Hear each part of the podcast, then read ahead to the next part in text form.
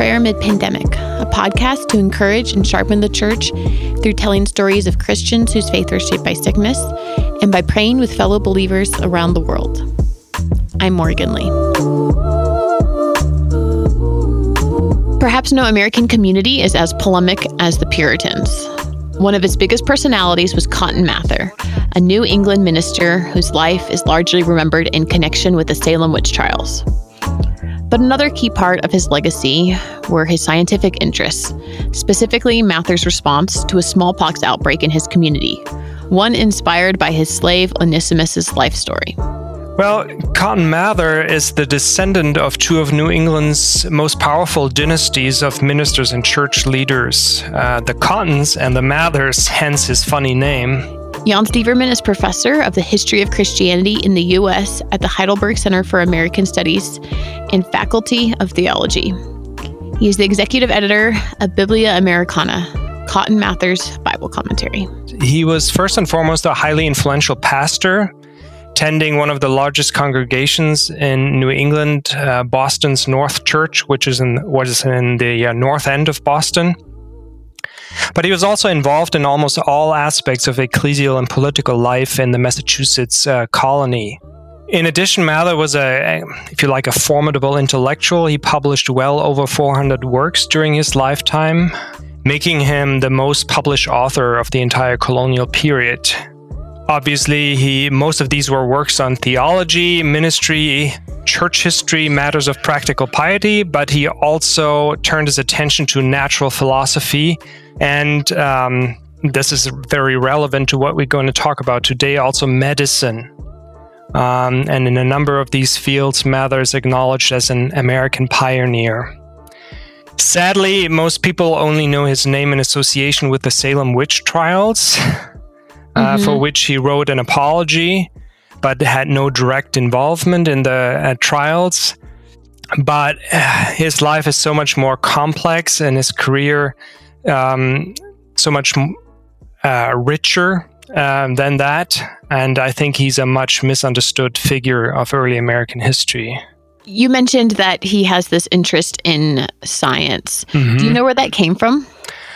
Well, uh, it came uh, from his Puritan background. Um, people always have this view of the Puritans being uh, sort of hostile to uh, science, maybe, but that's not right. Especially New England Puritanism was very open to um, the new natural philosophy, as it was called at the time, and it was certainly on the Harvard curriculum. He was trained at Harvard and also his father was deeply um, engaged with the new uh, natural philosophy. And um, uh, Mather was also quite involved with um, sort of uh, British science. Um, he became a member even of the Royal Society, which was one of the leading societies, uh, sort of pioneering the new empirical approach in, in the sciences. Uh, so he followed what uh, these guys did in, in Britain, and he also contributed um, to um, publications of the Royal Society by sending stuff to London, things that he had observed in, in America. What was the general knowledge that people had about disease and germs during this time? Yeah, I mean, people were obviously familiar uh, with uh, a number of these diseases by um, uh, which the communities were struck on a regular basis uh, the plague, the smallpox, the measles, and they knew the basic mechanisms of contagion. I mean, there were um, strategies of, you know, uh, putting people into quarantine. I mean, usually in a town like Boston, the diseases came um, by uh, one of the ships. Um, and so often vessels were quarantined in the Boston harbor for some time. So they had an understanding of contagion. Um, and when someone was identified as infected, he was isolated, um, um, and so on and so forth. But the underlying biology, the biological causes, were largely unknown. But it's interesting that Mather himself um, speculated on nature of um, the smallpox and also um, how it was uh, transmitted.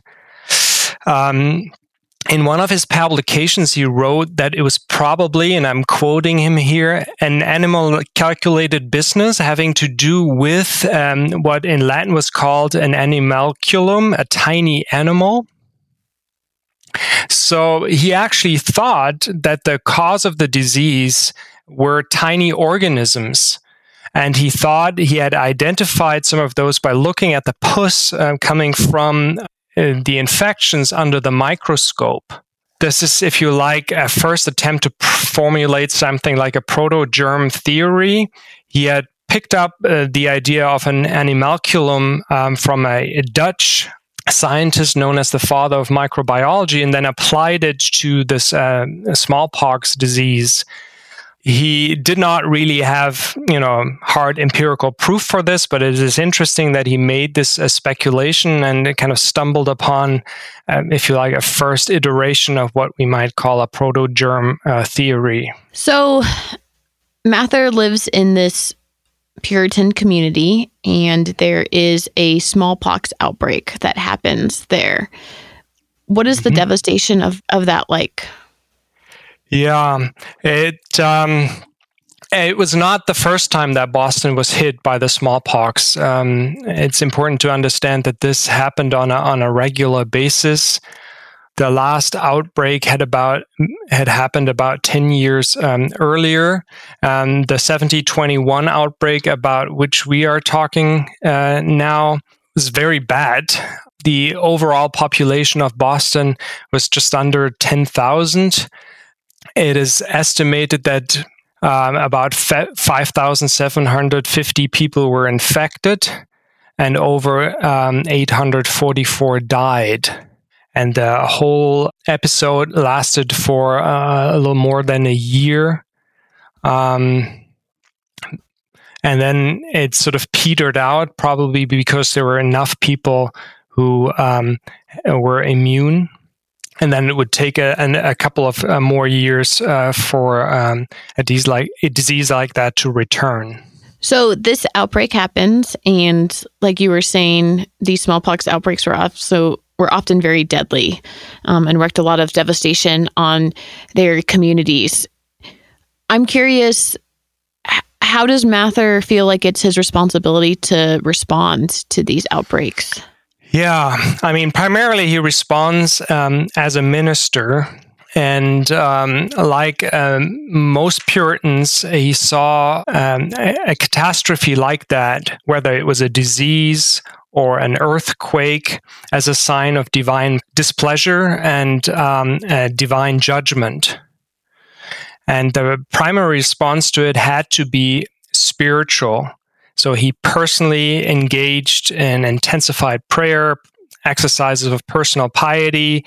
He preached with uh, new intensity to his congregation, asking them to repent for their sins and, and turn around their lives. He was convinced that this was um, the wrath of God upon the community for um, the sins committed, his, in particular, um, worldly pride um, vanity, and, uh, and a lack of true religion. But at the same time, um, he was um, um, a very practically oriented man who also thought that it was his Christian duty to do everything in his power um, to help his neighbors and to follow the Christian command of um, doing good upon uh, your neighbor. Since he had heard about um, you know these practice of inoculation, he sort of devised a plan uh, to present to the local community of um, physicians and was trying to give, convince them to actually uh, try out this experimental um, practice of uh, inoculation to uh, stop the spreading of the disease and uh, sort of um, decrease the number of um, dead. I think at this point in the story, it might be helpful for us to know who Onesimus is. Can you tell us a little bit about him? Sure. Um, Onesimus um, was uh, an African slave. Um, we don't know exactly uh, when he was born, uh, when he came to the colony. What we do know is that he was gifted uh, to Mather by his congregation as a household servant in 1706.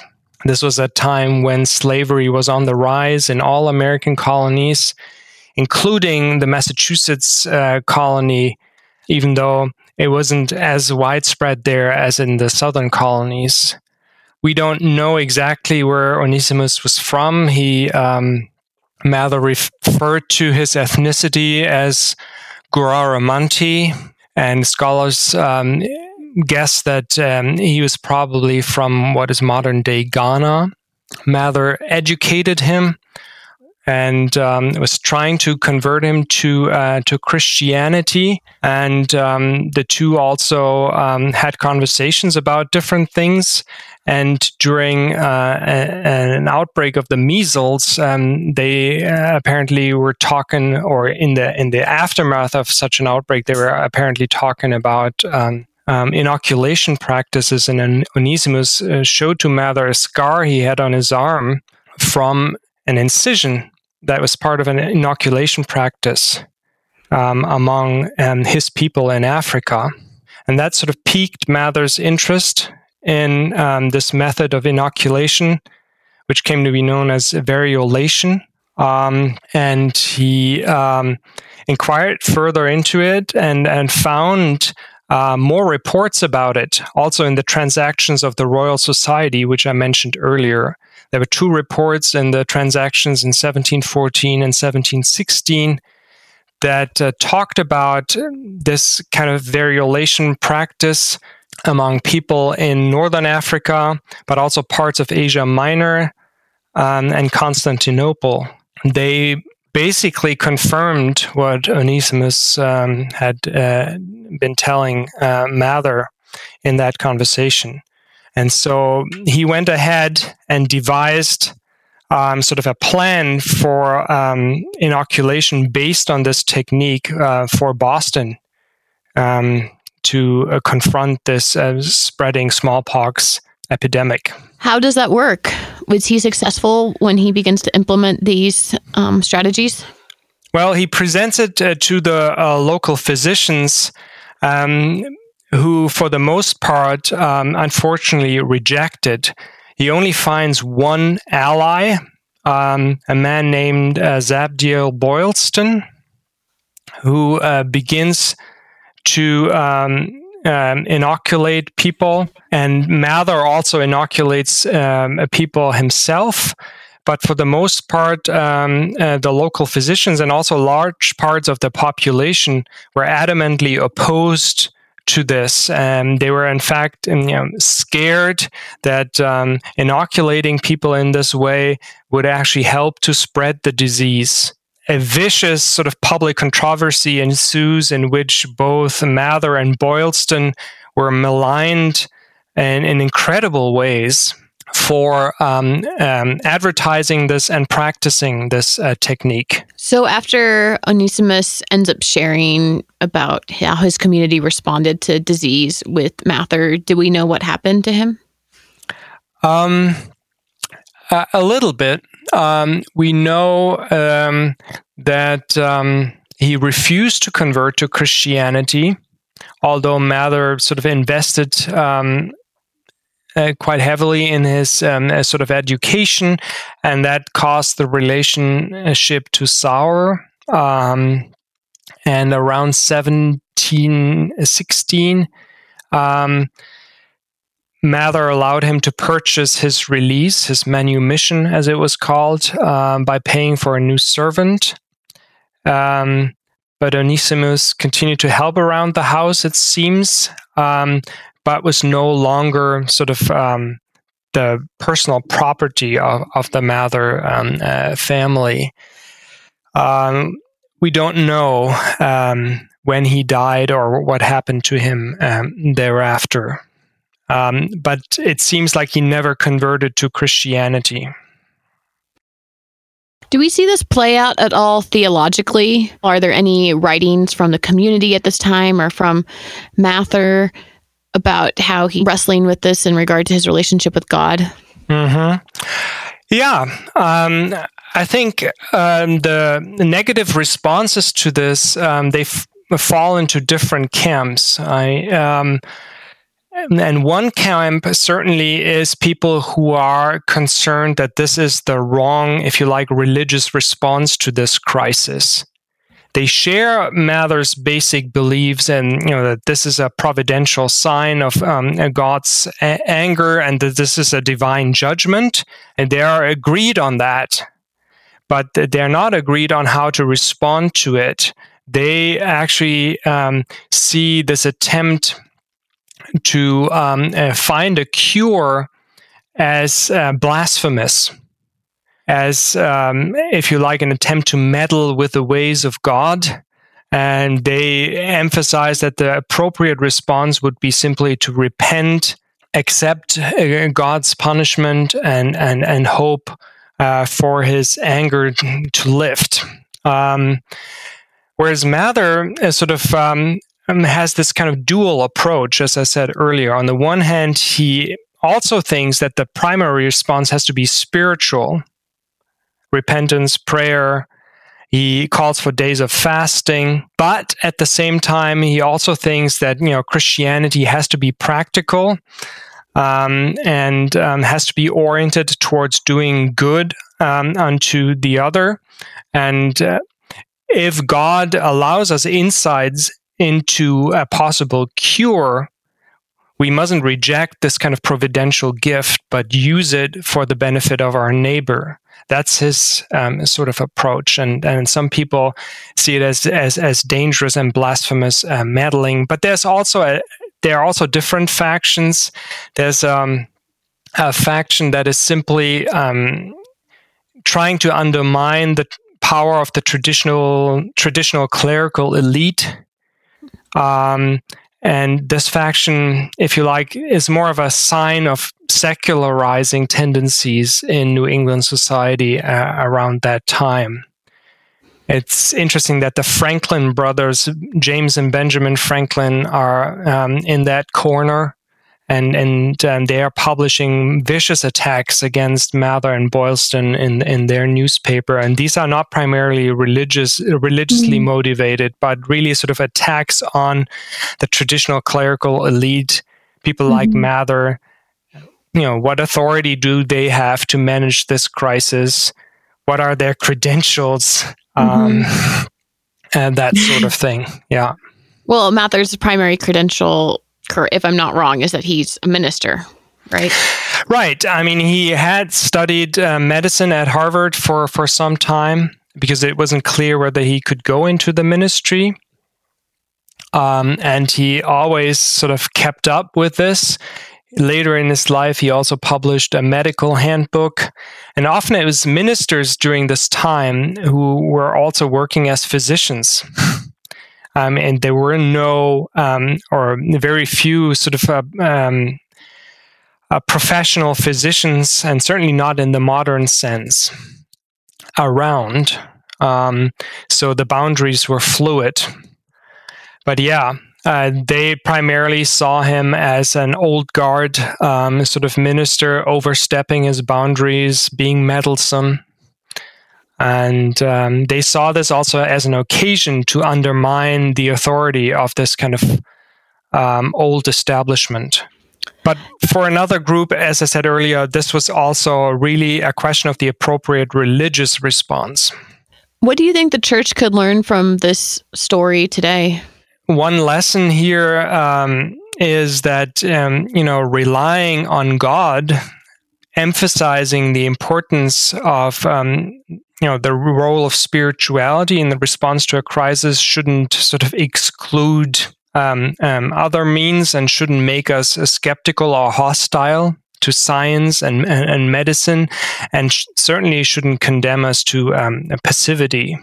If we're facing a crisis like this, uh, we usually also are facing a communal crisis and uh, you know, a crisis like this is sort of revealing the divisions within a community, and we have to do everything we can to also address those. A very sort of big part of the Boston crisis is how it threw uh, the Boston community into um, this kind of turmoil and in a war of different factions and. Uh, that is certainly a sort of um, a lesson we can also take away from that that we must avoid these kind of divisions and vicious debates uh, in response to such a crisis.